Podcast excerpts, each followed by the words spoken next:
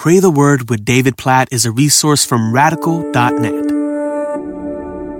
Proverbs 13 24 is probably not my kid's favorite verse, but it is such a significant verse. Whoever spares the rod hates his son, but he who loves him is diligent to discipline him.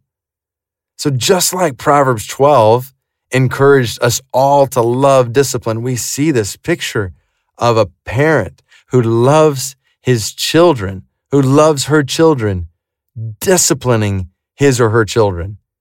So we're reminded in this proverb that we need to love our kids in a way that leads them to acknowledge folly, that leads them to hate folly, to want to walk in goodness and righteousness, and just like we all need discipline as sons and daughters of God, our sons and daughters in this life need discipline.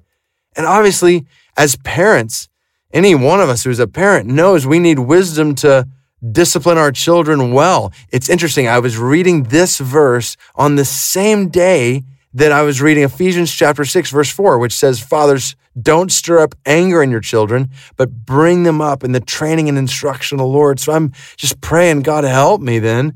Help me to discipline my kids in a way that doesn't stir up anger in them, but in a way that brings them up in the training and instruction of the Lord. So just as we all need to grow in our love for discipline, we need to pray this for our kids. And, and if you're not a parent, to think about children around you in the church, especially in the body of Christ who you have an influence on.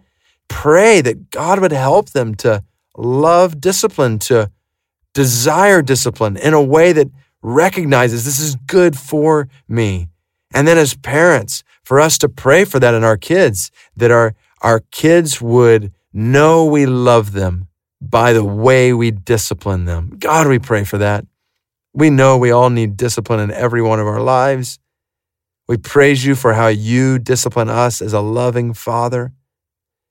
And so we pray as parents, many of us, Lord, that you would help us to love our children enough to discipline them.